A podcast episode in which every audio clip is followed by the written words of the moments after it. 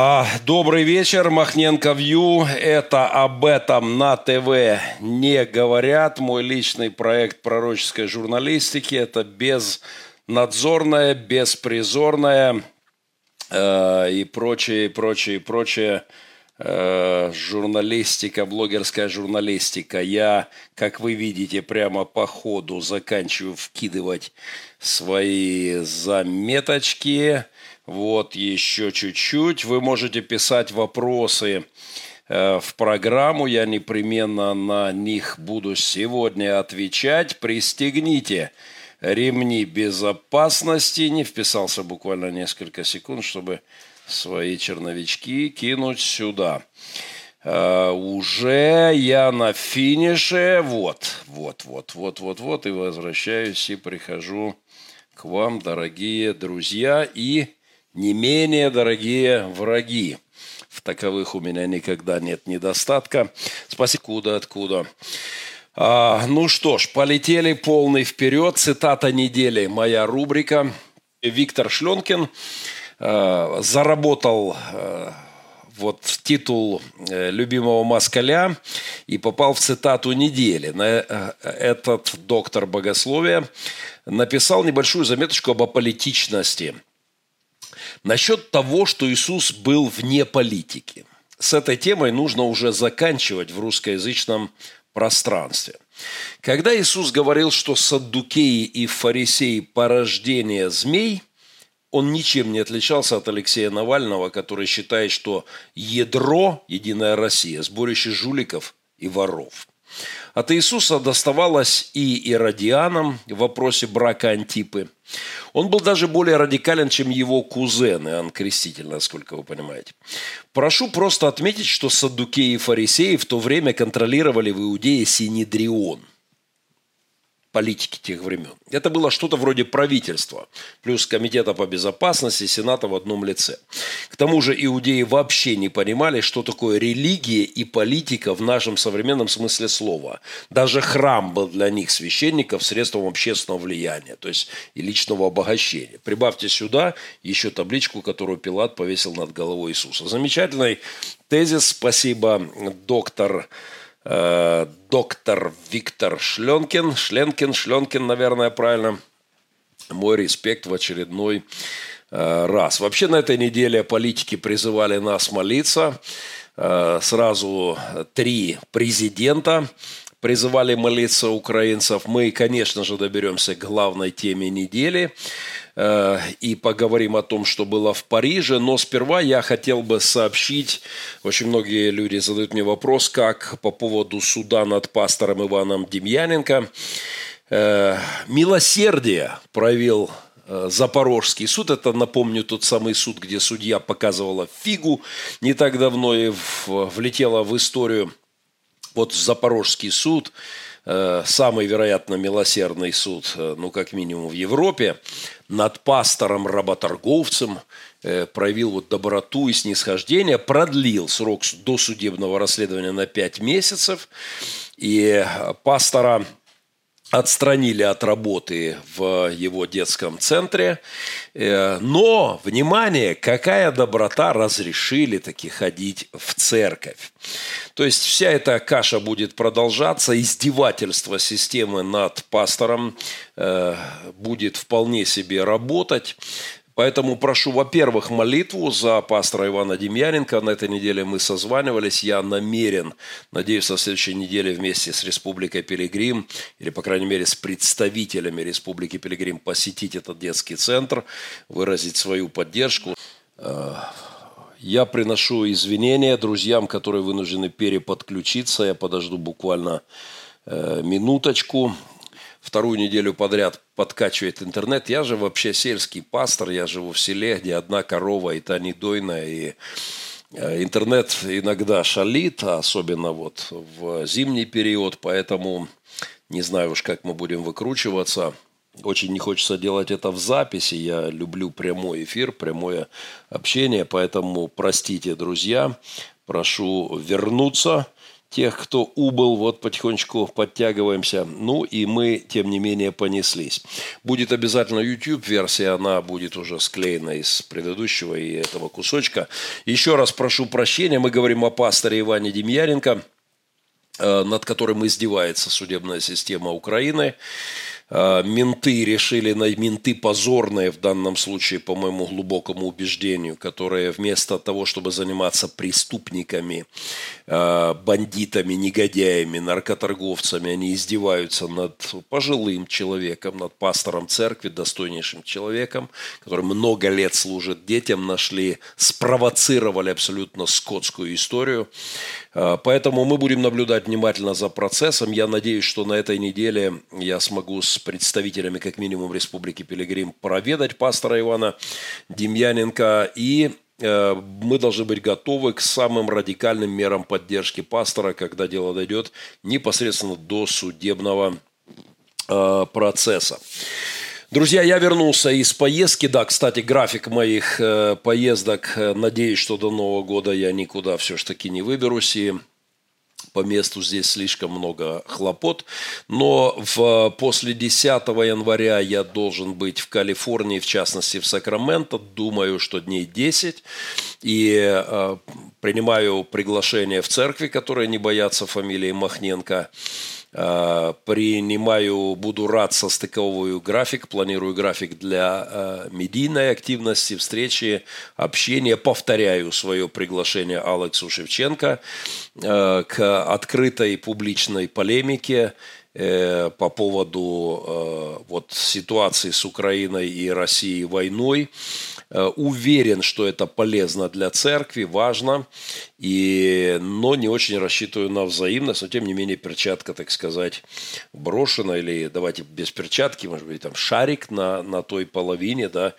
Э, я вернулся из поездки из Европы и привез привет из Гейропы Кремлеботам.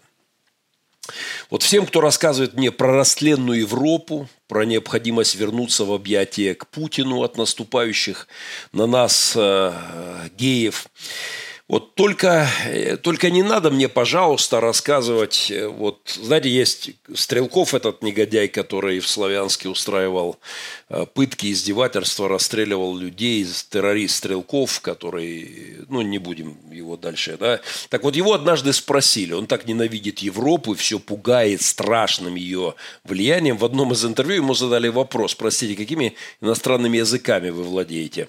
Обломчик вышел у Стрелкова, Тогда его спросили, в каких странах Европы вы бывали. Тоже возникла неловкая ситуация, журналист не дал ему увильнуть, и выяснилось, что он проездом был в аэропорту, если я правильно помню, то ли в Болгарии, то ли в Румынии.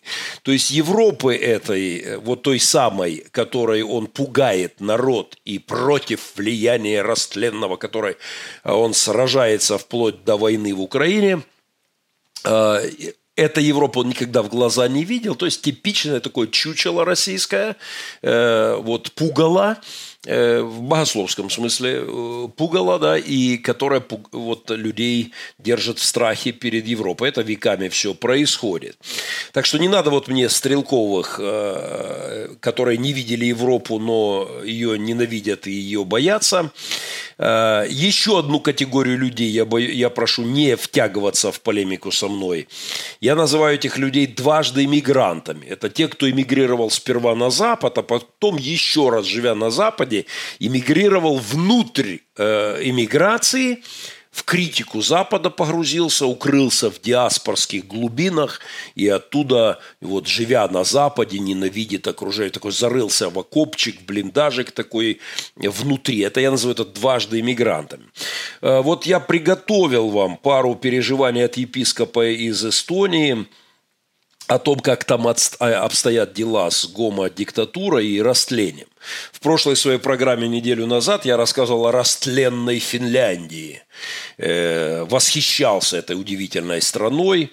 Но вот привез э, историю о растлении э, в Эстонии. У нас есть вставочка, Олег? Мы можем запустить небольшое? Буквально две минутки я э, на бегу, уже автобус стоял, э, подъезжал наш, я достал свой телефон и задал пару вопросов э, моему другу, епископу Артуру, Артуру Пелт из, из, из Эстонии.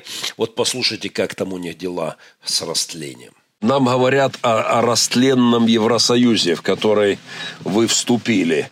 Что у вас здесь все э, чиновники, мэры, гомосексуалисты, пасторам нельзя никому правду говорить о грехе. Как выглядит ситуация в Эстонии? Ну, мы постоянно общаемся с мэром, с его командой. Вместе проводим молитвенное. Вот буквально вчера второй адвент зажигали свечу и вместе молились с мэром и заммэром. А, церквям не, не запрещают э, говорить грех, называть грехом. Абсолютно правильно. Мы знаем, что такое грех, и сегодня правительство ни одного закона не примет без э, согласования с Советом церквей. Вас не заставляют венчать гомосексуалистов в церквях? Нет, нет, ни в коем случае. Гомосексуалистов нет у нас в церквях. Насколько активно в школах преподают э, гендерное гендерные все эти извращения детям вашим? Некоторые пытаются, но у нас не складывается. Номер не проходит? Не проходит, да. Было мероприятие в городе, в горсовете, где ты его проводил, и мэр молился вместе. Да, да, абсолютно. Мы проводили предрождественские мероприятия, и, и следующее воскресенье опять буду с ними. И Президент идут... страны у вас наверняка же гомосексуалист какой-нибудь. Ну да. У нас женщина, но она не лесбиянка.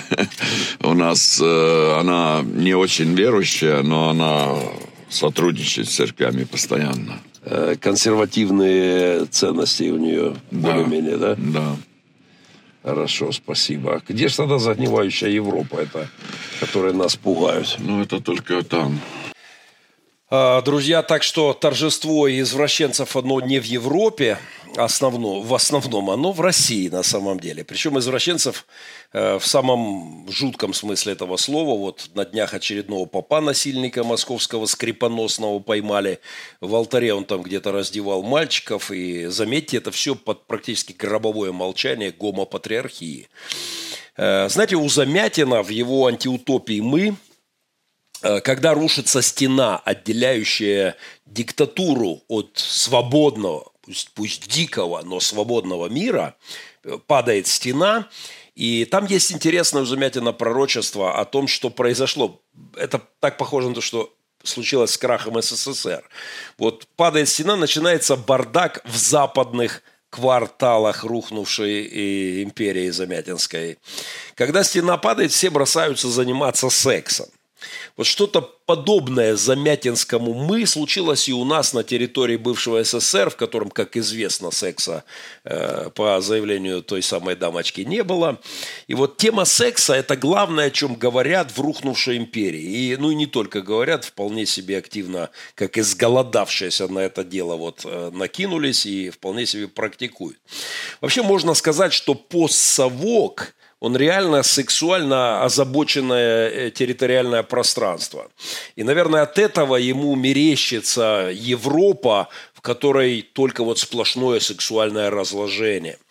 Но, друзья, Европа – это, во-первых, не секс, это свобода – в том числе и в сексуальных вопросах. Но, во-первых, это свобода, это права людей, местами даже нулевая коррупция, во что совсем уж не верится, э, на странам бывшего Союза. Э, это уровень жизни, это уровень обеспечения старости, это достоинство людей, это свобода средств массовой информации, это зависимость властей от народа, это религиозная свобода, во-первых. Но вообще, конечно, идет борьба между фальшивой и настоящей Европой. Я очень советую вам обратить внимание и выложу эту ссылочку на Парижскую декларацию «Европа которой можно верить. Пару лет назад, в 2017 году, группа консервативных интеллектуалов Европы встретилась в Париже, в том самом Париже. Они были объединены общей тревогой о нынешнем состоянии европейской политики, культуры э, и, во-первых, о состоянии европейского ума – и, и европейского видения. Да? Они говорили о том, что через иллюзии и самообман идеологических искажений Европа значит, транжирит свою величественную, э, величественную цивилизационную э, составляющую, свое наследие – эти ученые э, консервативных взглядов выразили свою приверженность настоящей Европе и сделали это по причинам, которые вот, э, признаны для всех, все, кто очевид, очевидны для всех. Э, они говорят о том, что нужно увидеть настоящую Европу, которая как бы прикрыта модной абстракцией новой эпохи. Э, в результате родился труд, серьезная работа «Европа, в которую можно верить. Парижская декларация». Это такой призыв к пониманию и осознанию настоящего гения Европы. Это э, воззвание к народам Европы восстанавливать лучшее, что есть в европейской традиции, строить мирное, надежное, благородное будущее. Я думаю, что я вернусь к этому документу еще в своих программах не раз, потому что это реально философский, теологический базис такой европейский. Но пока всем, кому интересно, я выложу после эфира ссылочку. Но вот вам закидушечка, пару тезисов из этого документа «Европа, в которую можно верить». Э, ну, например, раздел «Супруги и семья как основа Европы». Как вам это в растленной Европе? Христианские корни укрепляют Европу. Это подраздел этого документа. Э, нам необходимо защищать настоящую, реальную, а не фальшивую Европу. Это я просто заголовочки. Да? Классические корни европейские вдохновляют людей стремиться к развитию и совершенству общества. Фальшивая Европа, заголовок, хрупкая и бессильная. Э, там масса замечательных тезисов, но мне особенно понравилось это, что обновление Европы начинается с теологического самопознания, как вам документик. Э, необходимость восстановления нравственной культуры и так далее. Я говорю о том, что э, в Европе есть, безусловно, старые консервативные ценности. Они подвергаются атакам, но они совсем не сдались, и нам рано паниковать, и я верю в возможность реконкисты или отвоевывания Европой старой, настоящей, истинной Европой, отвоевывания своих традиционных христианских ценностей, христианских позиций. Эм, поэтому вот эта Европа, в которую я лично э, планирую, это та самая Европа, которая нужна моим детям. И, и вот вам привет небольшой из э, Евросоюза, где я побывал буквально на днях. Эм, небольшая рекламная, э, небольшая рекламная вставочка, 20 секунд. Еще раз спасибо тем моим друзьям, кто, несмотря на дважды прерванный эфир, все-таки здесь. Э, мы идем в интереснейшие темы. 20 секунд вставочка, я попиваю кофе, и мы возвращаемся.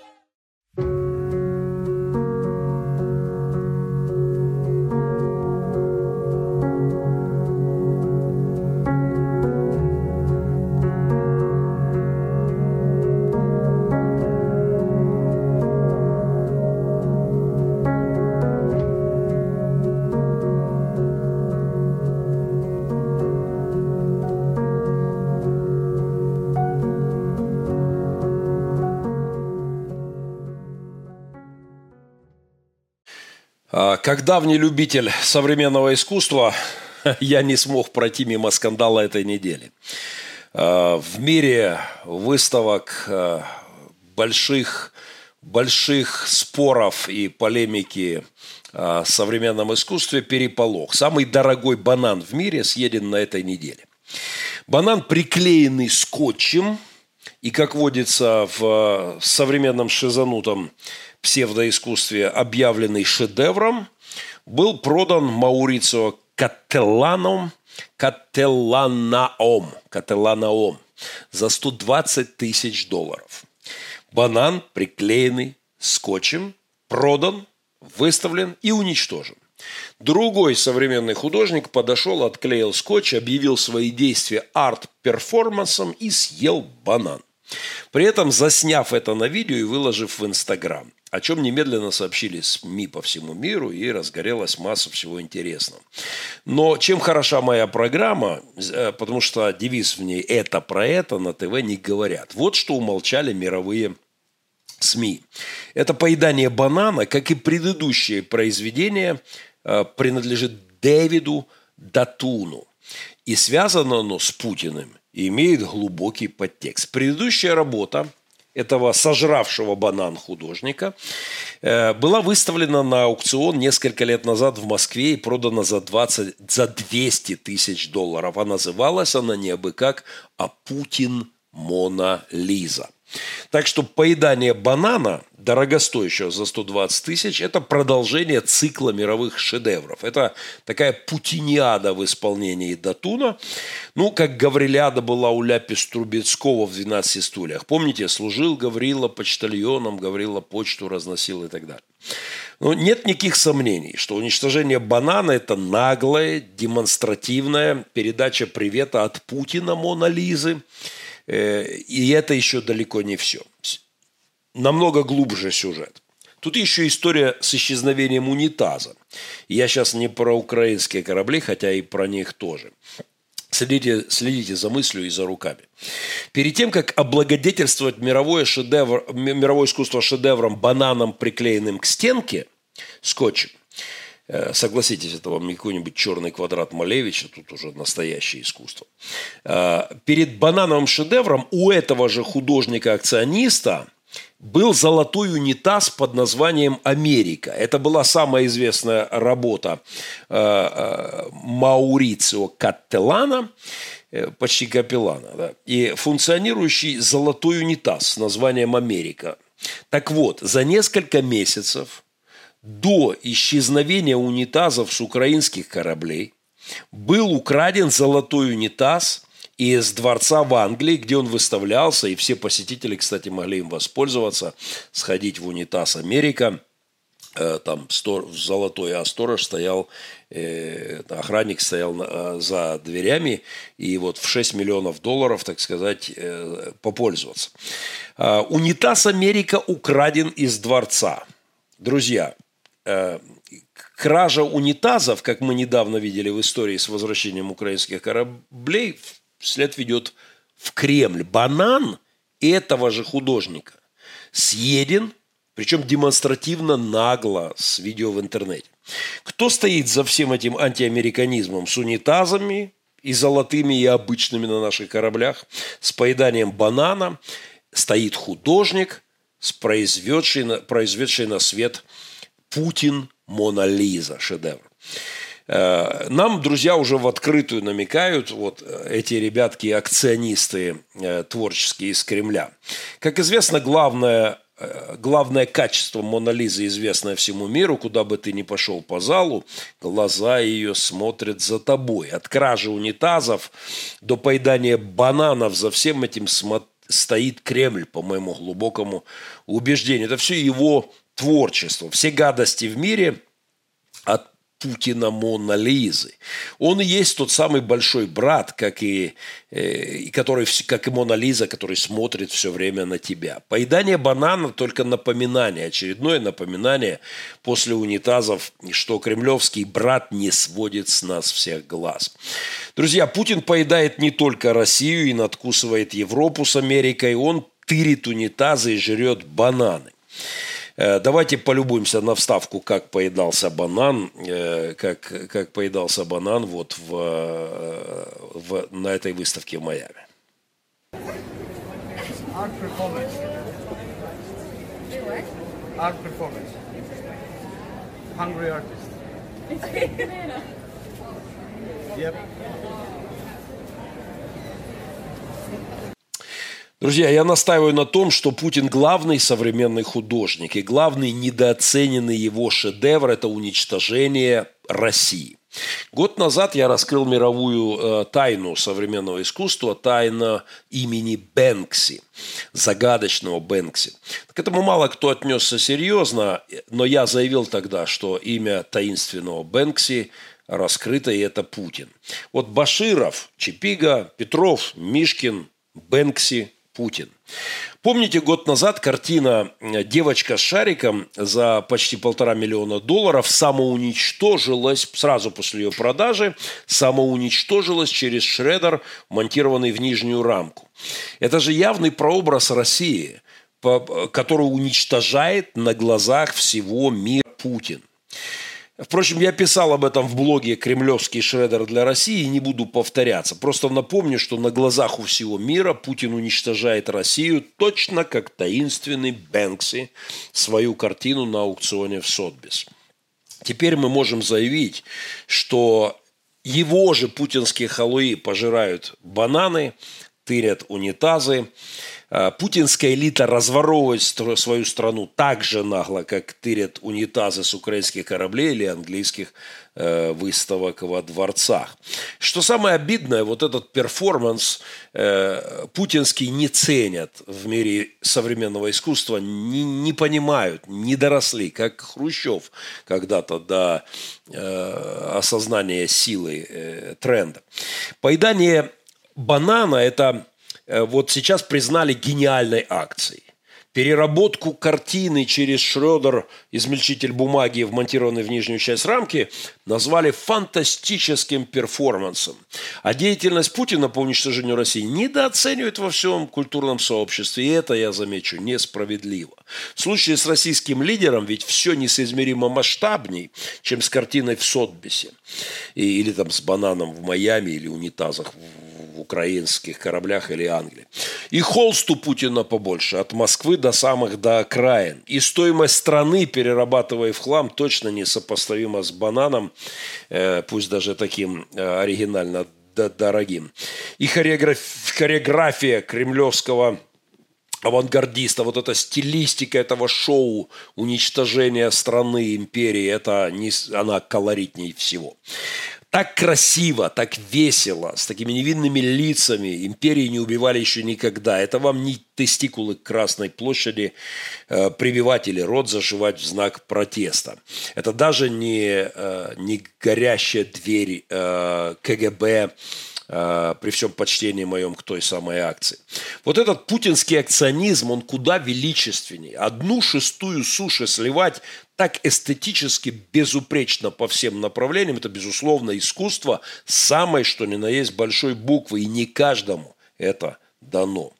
Короче, можно считать, что имя Бэнкси э, раскрыто, и уничтожение России планомерное, поэтапное, весь этот слив экономики в крымско-донбасско-сирийскую авантюру – это главный перформанс в карьере Э, Бэнкси Путина. Стратегическое измельчание на глазах у всего мира российской культуры, науки, спорта.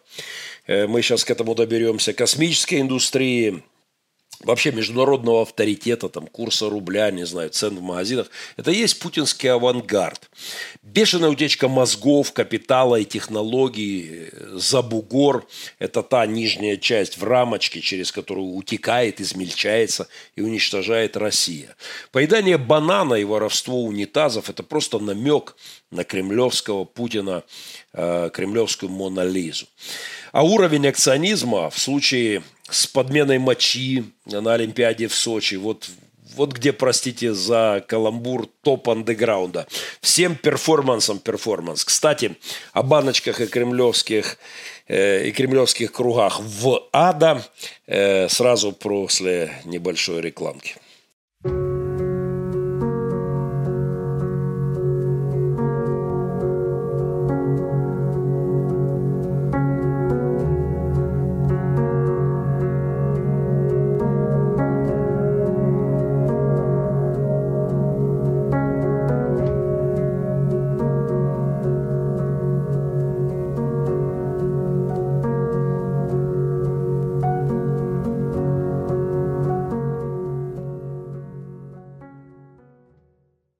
Всемирное антидопинговое агентство в АДА.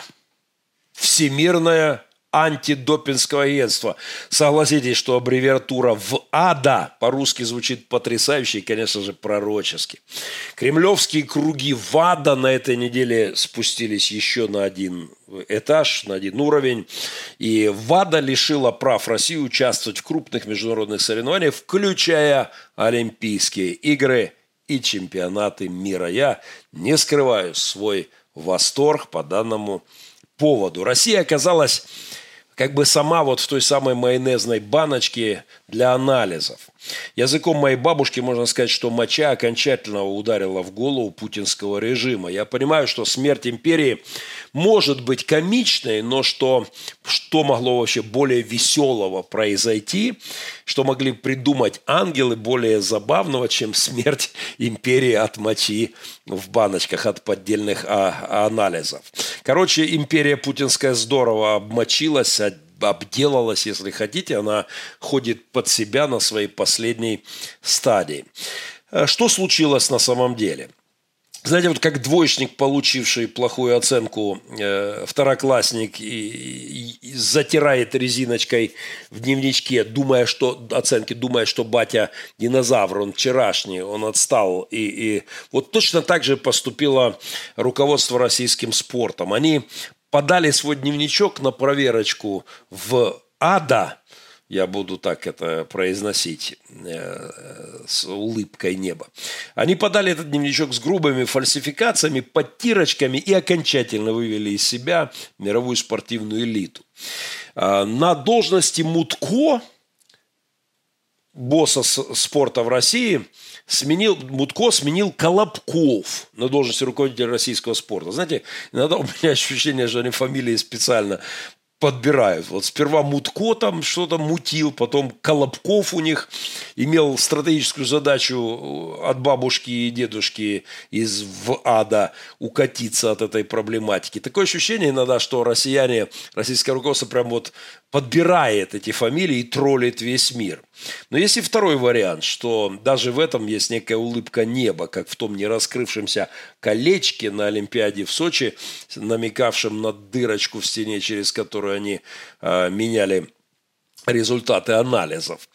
Э, друзья, обязательно посмотрите фильм «Икар», э, английский «Икарус», ну не вот «Икарус», о котором мечтал мой отец водителем, будучи Лаза, мечтал об «Икарусе». Нет, э, фильм «Икар» – документальный фильм американского режиссера.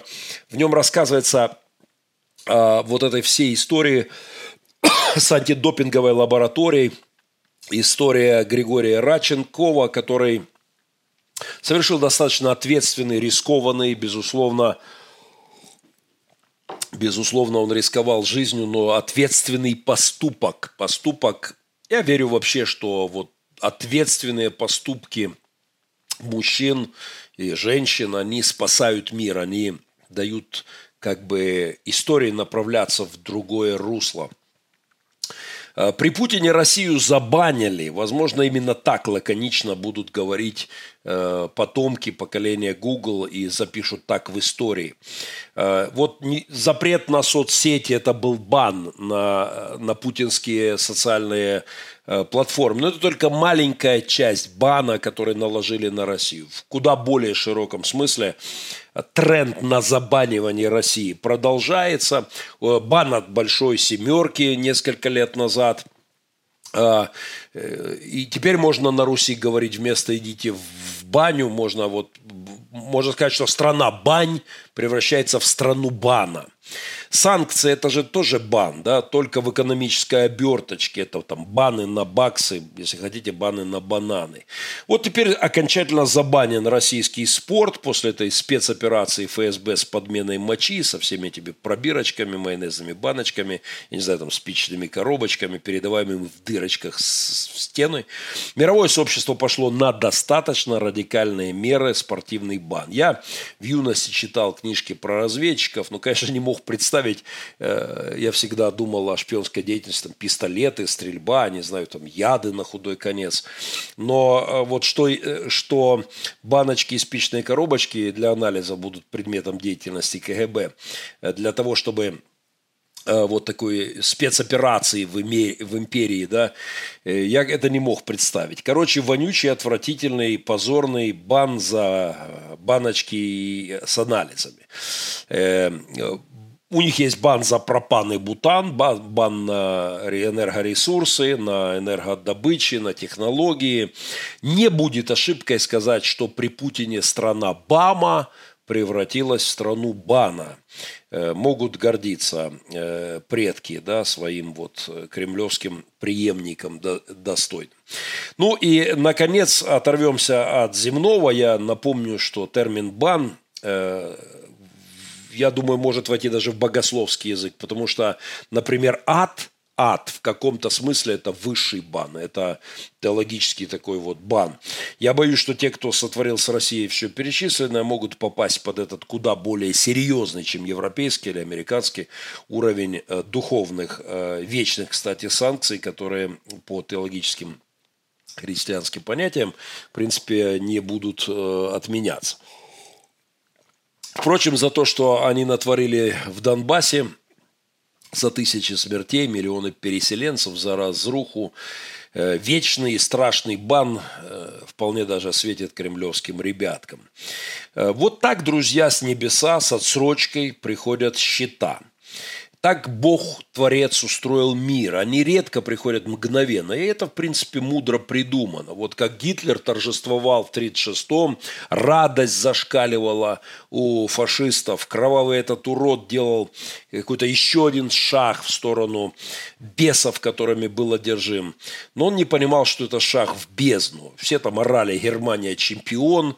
На их Олимпиаде, аналоге сочинской, путинской – прошедшей в начале этой войны. Но части истории тикали, а чуть позже пришло воздаяние и пришло не с пустыми руками, с жутким счетом, э, потому что раньше или позже справедливость в этом мире все-таки торжествует. Э, я Хочу просто сказать, что Россия для меня до покаяния перед Украиной может быть чемпионом только в одном виде спорта – в гангболе. И э, от английского слова ганг, гангстеры, бандиты, и от украинского боль. Вы настоящие гангбольные чемпионы. И этот титул вам носить несколько лет. Э, надеюсь, что и хватит на то, чтобы на покаяние и осмысление и перемены. Именно такими чемпионами неолимпийскими стали немцы в 1936 году, и все их тогдашнее серебро и золото, как все как по Писанию, стало им в погибель, чего и вам и я искренне желаю, господа гангбольные чемпионы россияне. Год назад я жаловался вот так, буквально текст прочитаю. Жаль, что мировому сообществу э, не хватает картеровского, рейгановского духа для того, чтобы повторить то, что США продемонстрировали в 80-м, бойкот Олимпиады в Москве. 65 стран были отличными этическим стандартом. Кремлевским ребятам пришлось тогда ерзать, а олимпийскому Мишке летать, если не в гордом одиночестве, то куда в более скромной компании. Мне очень жаль, что Волк, а именно он, как мне кажется, весьма справедливо был выбран символом чемпионата мира по футболу в России. Мне очень жаль, что Волк не получил такой же подщечины от мирового сообщества э, год назад, как его предшественник Медведь парящий над Москвой. До свидания, Москва, до свидания. Э, вот Волк мог бы до свидания, там, Путин, давай до свидания исполнить. Э, это звучало бы еще более хлестко. Однако в нашем деградирующем мире политики, впрочем, как и священники, мельчают и все менее способны на подобные жесты. Путинская Россия действительно волк или даже шакал, который только издалека и с помощью медийного такого ребрендинга выглядит милым, сереньким, безобидным забивайкой забивакой с футбольным мячиком. Именно так назывался символ чемпионата мира по футболу. Забивака. Э, серый волк. Да. Для тех, кто... Для кого-то это звучит мило, но не для нас в Украине. Здесь у нас этот хищник ваш прошедшего чемпионата мира, хищник семейства псовых воспринимался совершенно иначе. Для тех, кто, как и я, живет рядом с этим волком, этот символ чемпионата мира в России прошедшего, не казался веселым. Это вонь из гниющей пасти, кровавой пасти этой нечисти. Мы слышим уже шестой год войны. А забитых этим забивакой и разорванных его стаей ДНРовских гиен э, моя страна продолжает хоронить практически ежедневно. Россия в, его, в ее сегодняшнем состоянии – это страна убийц, моральных инвалидов, которым подобные спортивные шоу, как, и мочегонная ФСБшная Олимпиада в Сочи, нужны как воздух. Вот империи нужен шик, нужен шарм, нужен хайп. Без этого морочить головы людям в стране, где нет дорог, нормальных туалетов, медицины, образования в 21 веке, где в тысячах школ нет туалетов, без этого понта империи никак. Чего бы это ни стоило, нужны большие праздники. Для любой империи периода декаденса, периода упадка, акцент в тезисе хлеба и зрелищ смещается в сторону зрелищ. Последнее становится важнее хлеба, ну, по крайней мере, масла на хлебе. Шакал кормится падалью, а империя праздниками на крови. Я испытываю огромное э, удовлетворение от того, что решение, которое приняло в ада, поведя Всемирная антидопинговая ассоциация, поведя Россию к ответственности за беззаконие. Небольшая рекламка, и мы идем к следующей теме.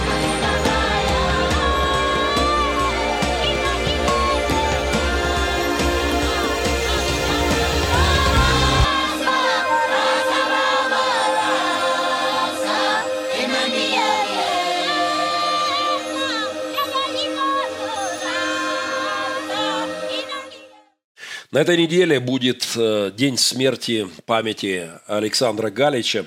И к этому дню я наконец-то добрался к просмотру юбилейного концерта. Концерта к столетию со дня рождения, э, который показали год назад на Первом российском канале. Роскошный концерт памяти Галича. Я настоятельно всем рекомендую. Невероятные ремиксы, потрясающее исполнение Галича, но посмотрев этот концерт, наконец-то, я испытал абсолютно этический шок и хочу пару мыслей э, озвучить. Э, на пятом году войны, в восемнадцатом году, концерт по российскому Первому каналу в память Галича по контролируемому КГБшниками каналу э, вот каналу, которым руководят эти самые черти, подписавшие контракт, вот эти ребяточки, подписавшие контракт с чертом, как в песне Галича, помните, считал слонов и нечет и чет, и пришел ко мне мой черт и так далее. А вот эти самые ребятки показали концерт Галича. И более того, эти наглые, аморальные типы, они сидели на этом концерте и э, умилительные вот взирали на концерт Галича. В рядах сидел Костя Эрнст, генеральный э, продюсер Первого телеканала, этот путинский халуй, и он слушал Галича. Давайте я напомню, может, для кого-то молодого поколения, не знаю, про что, про что Галич. Галич – это про честь, это про свободу, это про противостояние системе, это про антисоветизм, антикегебизм, это про то, что человек не должен прогибаться под самые жесткие репрессии систем.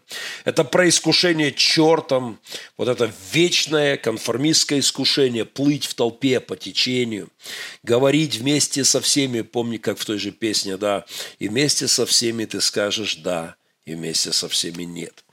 И вот в рядах на концерте Галича сидят российские элиты, продавшиеся системе, и со слезами на глазах подпевают Галич. Друзья, Галич – это про гнилость совка. И в этой империи, которую один юморист на днях назвал метко э, совком э, с айфоном, в этой империи концерт в честь Галича по первому каналу э, в перерывах между грязи и э, оправданием нечестивого режима этот концерт смотрится как осквернение имени Галича. Галич – это про говнопартию э, СССР, как он говорил. Это про отца и гения Сталина, который, как вы помните, кум докушал огурец и закончил с мукою. Оказался наш отец не отцом, а сукою. Так вот, что интересно, там среди почитателей Галича сидит, и на него как бы случайно несколько раз наезжает камера, кто бы вы думали?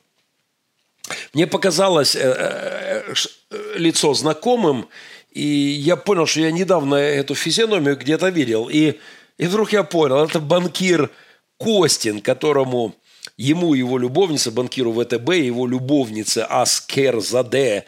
Недавно Навальный посвятил свое роскошное расследование. Оно за неделю набрало 5 миллионов просмотров. И если вы этого еще не видели, про банкира Костина непременно посмотреть.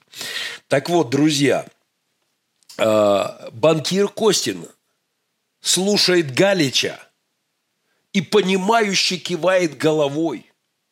Костя Эрнст – раб телевизионный путинский на вечере Галича.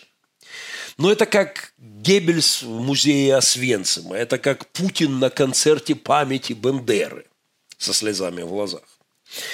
Друзья, эрнсты и банкиры, путинские негодяи, Галич же про вас. Там же каждая строчка про ваше скотство, про необходимость прямохождения человека – вам, присмыкающимся. И тем не менее они сидят на концерте Галича. И они слушают «Я выбираю свободу». Сердце мое заштопано в серой пыли виски. Но я выбираю свободу. И свистите во все свистки. Брест и Унгены и, и запе, заперты. Дозоры и там, и тут. И все меня ждут на Западе, но только напрасно ждут. Я выбираю свободу, но не из боя, а в бой. Я выбираю свободу быть самим собой. И это моя свобода. Нужны ли слова ясней? Это моя забота, как мне поладить с ней. Но слаще, чем ваши байки, мне гордость моей беды, свобода казенной пайки, свобода глотка воды. Я выбираю свободу, я пью с ней нынче на «ты». Я выбираю свободу Норильска и Воркуты, где вновь огородной тяпкой над всходами пляшет кнут, где пулею или тряпкой однажды мне рот заткнут. Когда вот это и многое подобное Галичевское слушают путинские подпевалы – меня срывает психику. Впрочем, я вырезал вам маленький фрагментик как раз с банкиром, э, с банкиром и кивающим, понимающий головой под Галич. Полюбуйтесь. Я выбираю свободу. Я пью с ней нынче на «ты». Я выбираю свободу. Норильская и Воркуты, где вновь огородной тяпкой над всходами пляшет кнут, где пулею или тряпкой однажды мне рот заткнут. После этого концерта э, сын Галича не стеснялся в выражениях. Э, мы отнюдь не всегда совпадаем с моей сестрой во мнениях, сказал он, но тут нет никаких разночтений. Эта мерзость на Первом канале недопустима. Поскольку канал не захотел разговаривать до, будем общаться после, в суде. До скорой встречи. Не очень верю в перспективы удачных судебных разбирательств. Но пафосный концерт к столетию Галича недовольные восприняли так, как будто бы чиновники захотели сделать проект «Галич наш», вот как Крым наш, Галич наш.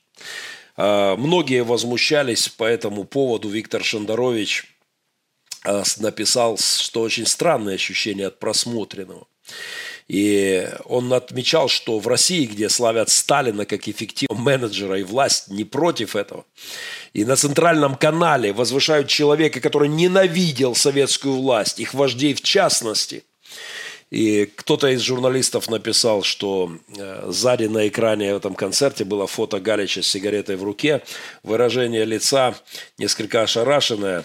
И по словам журналиста, э, лицо Галича говорит, вы что там вообще очумели, скажем так. Я бы не взял в эту программу, если бы не увидел Эрнста и Костина, банкира, многократно в этом эфире. И подумал, что, пожалуй, стоит этот концерт смотреть. Рекомендую еще раз к столетию Галича. Смотрите, слушайте, думайте над текстами Галича. И смотрите этого пророка СССРовских времен. И смотрите в эти лица, э, лица этих негодяев. И помните – что есть, когда вы будете испытывать чувство гнева и ненависти, что это божественное чувство, как это ни странно звучит из уст пастора, но я теолог очень осторожен в богословских формулировках. Бог не только Бог любви. Он возлюбил правду и возненавидел беззаконие. Бог ненавидит зло. Бог ненавидит лицемерие. Присутствие Энста и банкира Костина – из недавнего навальновского сюжета на концерте Галича подорвало мою э, легко травмируемую душу. Небольшая реклама, мы возвращаемся к главной теме недели.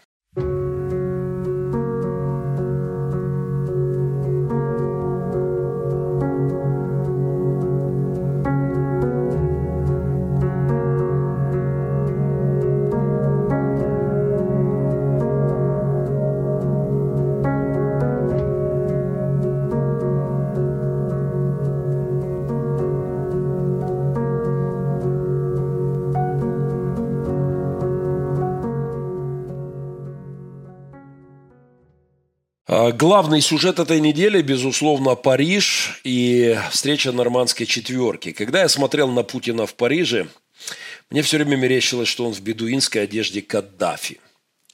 Я вообще очень надеюсь, что это пророческое видение, что мы увидим тоже развитие сюжета с кремлевским диктатором, что и с ливийским. А, Каддафи называл себя лидером а, ливийской Джамахирии. Я уверен, что в эпоху путинизма, который недавно вещал миру Сурков, лидера России нужно называть на манер лидера Джамахирии лидером российской Кремле-хирии. Э, несколько напрашивающихся параллелей, от которых просто я не могу молчать. И э, полковник был Каддафи, подполковник Путин – Э, Каддафи, как и Путин, нефтяной приватизатор. Каддафи, как и Путин, сбивал самолеты. Э, кажется иногда, что те же бесы из Каддафи вышли и вошли в Путина, даже там по датам совпадает вот степень максимальной держимости Путина, возможно, покинув бренное тело Каддафи, а может быть еще и Хусейна перед этим, они все ринулись в сторону Кремля. Э, несмотря на то, что Каддафи был мусульманин и Хусейна этот типа, типа христианин, но бесам все равно, э, какую плоть использовать, чем бы она ни прикрывалась. Да? Мне кажется, что Путин – это некая реинкарнация духовная. Когда я смотрел на то, как Макрон встречает Путина у Елисейского дворца, я не мог избавиться от того, что я это уже видел. Э, только вместо Макрона был Саркози, а вместо Путина Каддафи. Это было не так давно, и это навеяло мне данную аллегорию. У Каддафи, как и у Путина, были немалые проблемы с манией величия. Он, как и Путин, постоянно опаздывал и заставал себя ждать. «В душе я поэт», — говорил Каддафи, — «иногда я плачу». И все помнят, что даже сквозь чекистскую маску слеза просочилась у Путина, э, когда его игрушка медведь в смысле Медведев, с которой он играл типа в рокировку власти, вернула ему власть, там слезы потекли у нашего. То есть они оба поэты. Угрожал миру Третьей мировой войной и Каддафи, и Путин. Э, но когда американцы топили корабли, Каддафи избивали самолет, он молчал в тряпочку, как и Путин, обделавшись после того, как ЧВК Вагнера за пару минут э, несколько сотен бойцов перемолотили американцы. Как бы не заметил этого ни Каддафи, ни, ни Путин. Единственное, с чем повезло Каддафи, в отличие от Путина, у него был народ небольшой, всего 3 миллиона.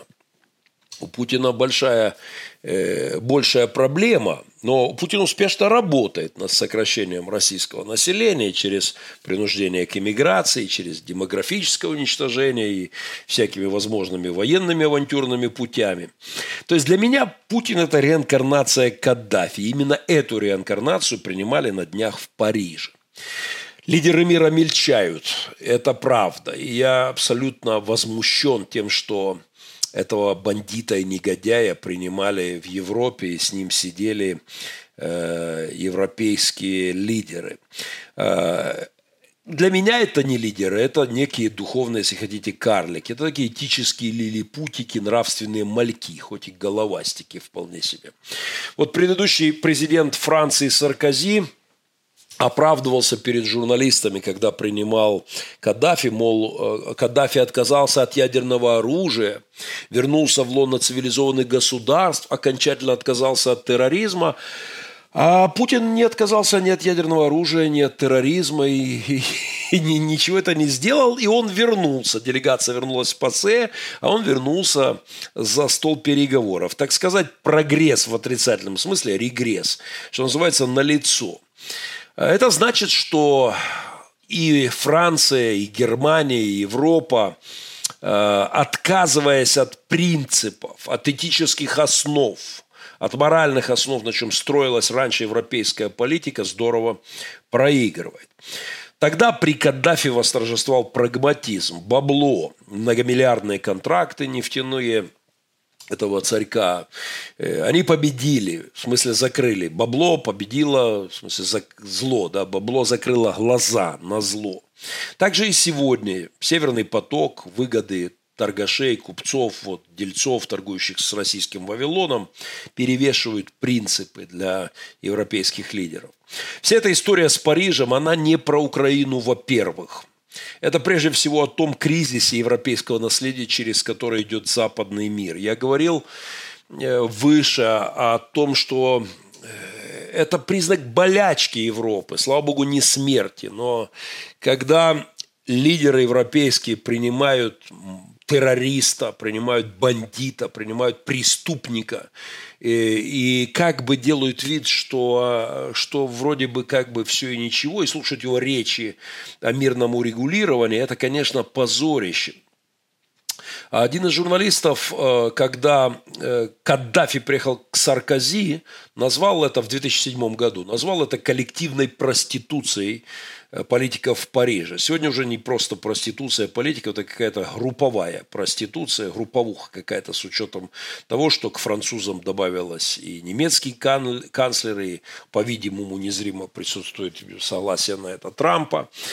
Э, грустная весьма картина весьма неприятная для нас история, вообще для мира, в котором мы живем, недоумение народов, называлась одна из моих последних проповедей, где я много говорил об этом. Каддафи раскинул тогда свой бедуинский шатер в центре Парижа. Сегодня новый русский бедуин Путин гулял по Елисейскому дворцу со своими там спецмашинами. А, лидер Джамахирии ливийской Муамер Каддафи, безусловно, может спать спокойно в своем аду. У него есть преемник, лидер российской Кремли Хирии, господин Путин. Один арабский политолог назвал Каддафи когда-то Пикассо ближневосточной политики, э, намекая, что у него были разные периоды у Каддафи. Да? Э, но вот у нынешнего ФСБ, там у Пикассо были там голубые, розовые всякие, да, а, у нынешнего ФСБшного Пикассо Путина э, был грузинский период, был украинский, сирийский идет, да, в его кровавом творчестве. А, знаете, что меня радует, что после визита Каддафи в Париж, э, вот в ту самую резиденцию, где сейчас принимали Макрон э, Путина, Каддафи немного протянул. Там что-то около четырех лет. Э, сперва Каддафи также любила его страна, как и Путина, но что-то менялось со временем. Я не знаю, сколько на самом деле протянет Путин, но однажды потомки будут плясать на улицах по поводу выноса его из Кремля или, я не знаю, из Мавзолея к тому времени, я не, не знаю. У Каддафи была зеленая книга, он разработал свою собственную политическую философию – изложил в зеленой книге. Э, считал, что это более важно, чем Платон или Маркс. Я думаю, Суркову надо это дело поручить, и его шедевры о глубинном русском народе, об эпохе путинизма э, как-то надо собрать в книжечку, типа Каддафиевской зеленой. Как назвать эту книгу, я не знаю. Думаю, как раз о Галиче говорили. Вот у Галича был этот образ про КГБшника с пустым лицом, с прищурившим свинцовый глаз. Я думаю, что пустая книга, или, наверное, все-таки серая книга. Потому что для серой чекистской мыши, для сотрудника, который имел кличку Моль в былые КГБшные времена и вылез как-то во власть, наверное, серый цвет лучше всего подходит. Вот серость, ее торжество при Путине – это описание эпохи России. Поэтому я предлагаю вместо зеленой книги Каддафи Путину создать серую, э, серую книгу. Э, в зеленой книге у Каддафи – ответ на все стоящие перед обществом проблемы э, заключались не в выборах, которые он называл диктатурой крупнейшей партии, и не в какой-нибудь политической системе. Вот доверять Каддафи все, вот, в принципе, ответ на все чаяния народа. То есть Каддафи – это Ливия, ну, как, как Россия – это Путин. Да? Единственный способ организации общества, по мнению Каддафи, это была так называемые э, комитеты, которые должны были все контролировать. Ну, Путину проще, у него давно есть этот комитет государственной безопасности, проверенная в работе машина, в общем-то, достаточно эффективно перемалывающая судьбы. В зеленой книге Каддафи эта система управления Э, издевательства над народом представлялось в виде колеса телеги, на ободе которой находятся народные съезды, избирающие комитеты, которые, в свою очередь, по спицам этого колеса передают чаяние народа в демократический генеральный секретариат в центре. Я думаю, что, в принципе, это колесо можно оставить символом, э, символом для э, для господина Путина. У Каддафи были те же проблемы со спортом. Каддафи, э, Каддафи был такой же террорист, как и Путин. Главная проблема Каддафи – это были настоящие политики ну, такие как Рейган, например, в те времена. И главный успех Путина – это не в его силе, а в том, что измельчали политики в мире. когда Рейган стал против Каддафи, было весело. После теракта э, в Западном Берлине на дискотеке, представьте, погибло всего лишь два человека. Э, там были раненых много, но, по-моему, двое погибших было на дискотеке. Так вот, после этого – Рейган э, поднял авиацию и бомбанул, внимание, по дворцу Каддафи. Ну, как сейчас бы на вторжение в, в Украину, да, на гибель первых людей лупанули бы по Кремлю, по резиденции Путина. Тогда Рейган э, бомбил аэропорт в Триполи. Это как сейчас бы по Шереметьево, не знаю, военные, где у них там в Москве лупанули бы. Да? Э, это, тогда лупили по казармам, в которых были их солдаты. К сожалению, сегодня нет того духа у мировых лидеров, нет такого калибра лидеров. И когда Каддафи провел в своем заливчике, нейтральных водах провел линию и сказал, вот здесь, кто сюда войдет, мы будем стрелять. Что сделал Рейган? Он отправил туда корабли. И когда дернулся Каддафи, его корабли были потоплены, подбиты, самолеты были сбиты. И, в общем, как-то вот, э, как-то подутих господин, господин Каддафи. Обделался, обгадился, э, хотя и пытался угрожать, э, угрожать людям по миру. Вот эта параллель между, между тем, что представлял из себя Каддафи и представляет из себя сейчас путинский режим, я думаю, надо обновить в сознании людей. Скорее всего, что я на эту тему еще выскажусь в рамках своих э, авторских блогов отдельных. Но вопрос, стоит ли с диктаторами иметь вообще дело – когда они удобны, когда они выгодны. Это вопрос, который сегодня на повестке дня. За эти прошедшие два дня я получил огромное количество писем от людей, пастор, ну что вы так резко? Надо все-таки разговаривать с любыми диктаторами. Не надо. Не надо. Не надо разговаривать с чертом. Не надо вести переговоры с терроризмом, разве что в качестве отвлекающего небольшого маневра. Моральная политика – самая верная, на ней стояла Европа, на ней стоял западный мир, политика принципов, где не пустое слово, зло и добро, ответственность и так далее. Эм, э, поэтому я крайне огорчен вот этой беззубостью, этой, э, этой абсолютно низостью европейских политиков в этой, в этой ситуации. Знаете, главная проблема э, Путина, как и Каддафи, это молодежь. И это не только про Егора Жукова. Вот у Каддафи росло поколение, которое начало поднимать голос. Он называл их крысами. Вот э, у Путина я читал на днях, манифест молодого человека из России, который еще старенький, назвал манифест потерянного поколения под названием «Путин и крысы». Автор этого манифеста, молодой человек, говорит, что мы, молодежь России, мы крысы, загнанные в угол. Он использует, в общем-то, терминологию Каддафи. Он говорит, мы поколение бездомных крыс, мы не можем купить жилье, э, мы просто не в состоянии заработать. Мы поколение бездетных крыс, большинство сверстников не может завести нормальную семью и обеспечить своих детей. Мы поколение голодных крыс, говорил этот парень. И вот Каддафи называл молодежь, которая против него возмущалась крысами. Сегодня молодежь России э, реально поднимается против путинского режима и, э, и ощущает себя этими крысами. Что случилось с, с Каддафи, вы хорошо помните. Да? Во-первых, ну, не буду вдаваться в подробности, там они достаточно пикантные. Но когда Каддафи увидел, как плохо закончил Хусейн, он резко изменил риторику, но поздновато. Росло поколение, которое не намерено было терпеть дальше все это. Поэтому именно как крыса он и закончил – когда они пытались бежать, и их э, догнали, бомбанули, он забился, этот страшный диктатор, угрожавший, взрывавший Боинги. Кстати, э, Каддафи-то самолетик сбил, там даже меньше людей погибло, чем у Путина, господа. И тем не менее, вот с этой нечистью европейские лидеры сидели за одним столом, и наш президент.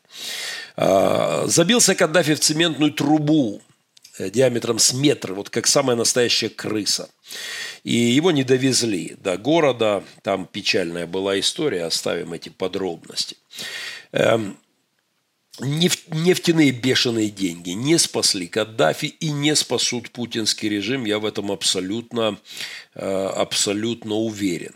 Так что новое название э, лидеру Кремля Хирии по аналогу с э, ливийской Джамахирией, думаю, надо официально утвердить и э, иметь это э, в виду. А, сняли, даже, кстати, сняли санкции тогда с Каддафи, и это не помогло.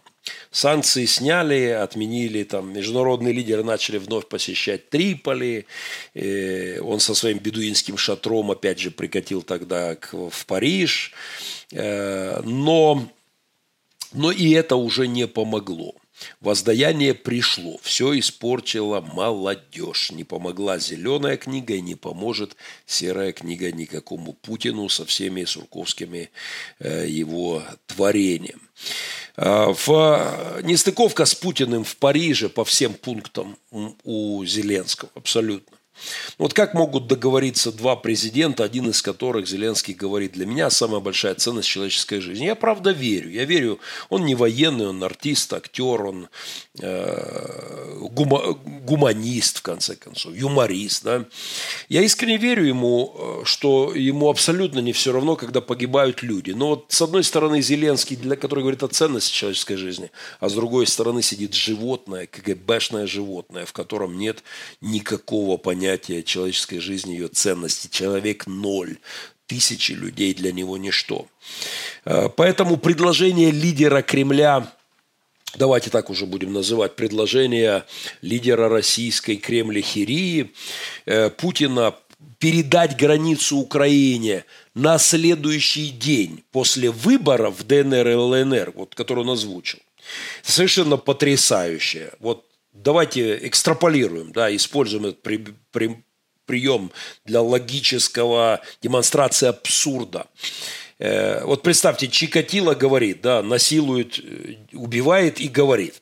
Я прекращу насиловать, ведет, во-первых, Чикатило ведет переговоры за столом на выезде. И вот что он говорит. Я прекращу насиловать и отпущу жертву ровно на следующий день после того, как вы меня реабилитируете и амнистируете. Как вам такой сюжетик? Э, голые девчата из украинского движения «Фемен», как это ни странно, обнажили, простите за каламбур, наготу мировых элит и их этическую импотентность, выраженную в приеме Путина в Париже. Э, с криками «Остановите путинскую войну» девчонки из Украины, топлес, сделали то, что в принципе вообще должна делать церковь в России. Она должна кричать «Остановите путинскую войну», но камни вопиют по старой традиции. Я бы сказал, что эти девочки выступили в роли мальчика, простите, опять каламбур, вроде мальчика из сказки о голом короле. Э, вот э, с, знаете, подчеркну, что идеология этих девчонок для меня по многим вопросам, она диаметрально противоположна моим взглядам на жизнь. Но, но эти девчата кричали голую правду. Остановите путинскую войну. И в отличие от сказочного сюжета э, про голову короля, не происходит прозрение массы, масс людей, прозрение свиты даже. Журналисты и политики продолжают нести чушь о миротворческих усилиях России – в развязанной им ей же, России же войне. Давайте 10 секунд благодарность девчатам покажем, вставочку сделаем за мужество. Опять каламбур. Благодарность девчатам за мужество. Я попрошу своего помощника, чтобы как-то аккуратно он с иллюстрацией, но все-таки эти девчата достаточно мужественно поступили. Stop Putin's war! Stop Putin's war! Stop Putin's war! Э, мой блог, э, в общем-то, об этом же, по этому поводу получил вчера пять пять с половиной я заглядывал, там пять с половиной тысяч перепостов, тысячи лайков, э, тысячи комментариев буквально за сутки с небольшим. И этот пост начинался с фразы «У меня у одного что-то с головой». Путин убийца тысяч людей, развязавший войну, международный преступник. Э, засыпавший минами, снарядами Донбасс, сбивший Боинг с детьми, травящий химическим оружием неугодных и в Лондоне, и в Сирии – Простреливающий головы в Берлине его ребятки недавно сводили счеты в очередной раз. Покрывающий расстрел Немцова под стенами Кремля. Вот он сидит в окружении европейских лидеров и рассуждает о том, что Россия будет делать все, чтобы внести посильный вклад в урегулирование ситуации в Украине. У меня вопрос, почему никто не смеется в зале, почему все серьезными лицами, что с людьми, что с мозгами. И я предложил представить Гитлера, который в 1942 году э, во время битвы за Сталинград, убивая людей, Э, сидит где-нибудь на международном форуме и говорит что-то подобное Германия, требует не забывать о простых людях, которые там живут. Все наши договоренности должны способствовать улучшению их жизни не когда-то в будущем, а сейчас. Вот что происходит с миром, в котором мы живем? Есть еще хоть какие-то принципы, какие-то понятия? Или мир уже война, как у Оруэлла, а война – это мир? А, в общем, а, новый дивный мир. И 2019 год продемонстрировала эта неделя. Небольшая рекламка и еще быстренько пару тем.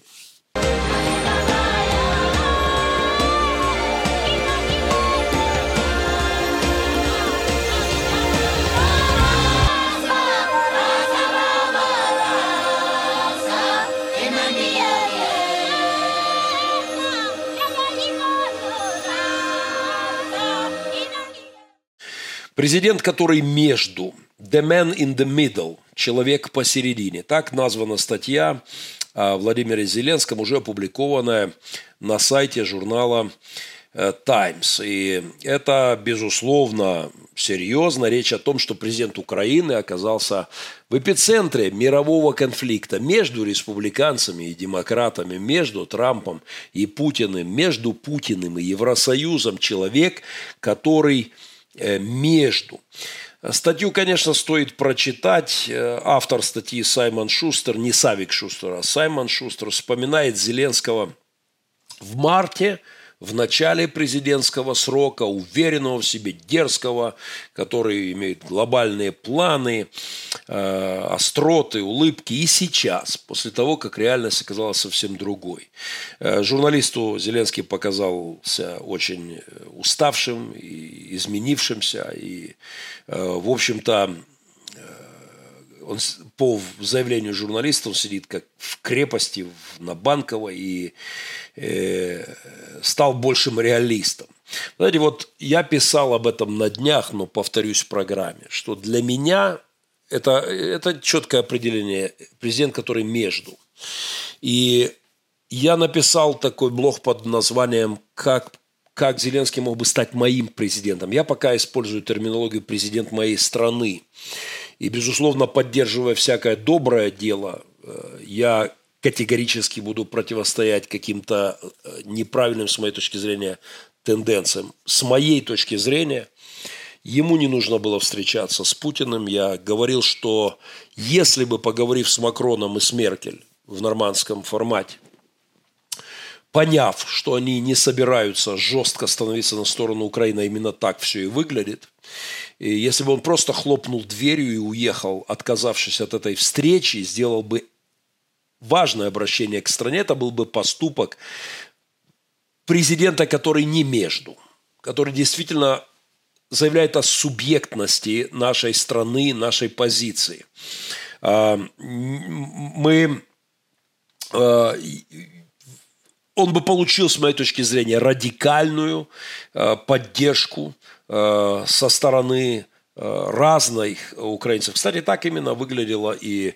Вот он выступил в фильме «Слуга народа», там обращается с экстренным обращением к народу, и, и люди поддерживают. Я уверен, это, это было бы сильным шагом для Украины, но Э, для игры в кино нужен маскарад и грим, а для такого поступка нужен дух, нужен серьезный стержень, этический, моральный, я убежден, что философский, богословский.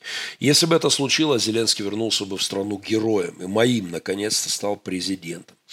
Э, но этот вариант, увы, как бы даже и не обсуждался. Я написал, что, видимо, перевелись на Киевской Руси политические богатыри –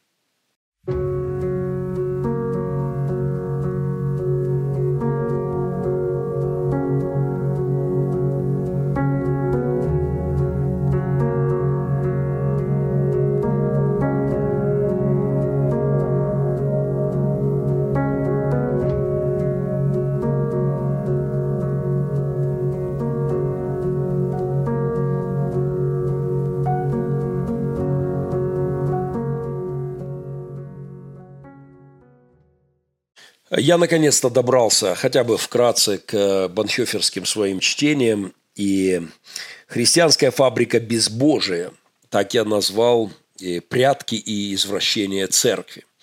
Так я назвал несколько мыслей, которые намерен э, озвучить из этики Банхёфера, которую э, буквально, знаете, есть книги, которые я проглатываю, есть книги, которые я тщательно измельчаю, вот просто наслаждаюсь, анализирую, концептуализирую. И э, этика Банхёфера, напоминаю, пастор, э, повешенный по личному распоряжению Гитлера за месяц до победы. Книга не дописана, она составлена его друзьями, его учениками из разных отрывочков. Кое-что он писал уже в, в тюрьме, что-то писал накануне ареста. И здесь невероятно важные размышления о церкви. И мне очень понравилось размышление о Европе. А, а, пару тезисов. А, однако с нашим христианским прошлым, э, он говорит о Европе, наше хри... прошлое Европы является историческим наследием, общим для всего Запада.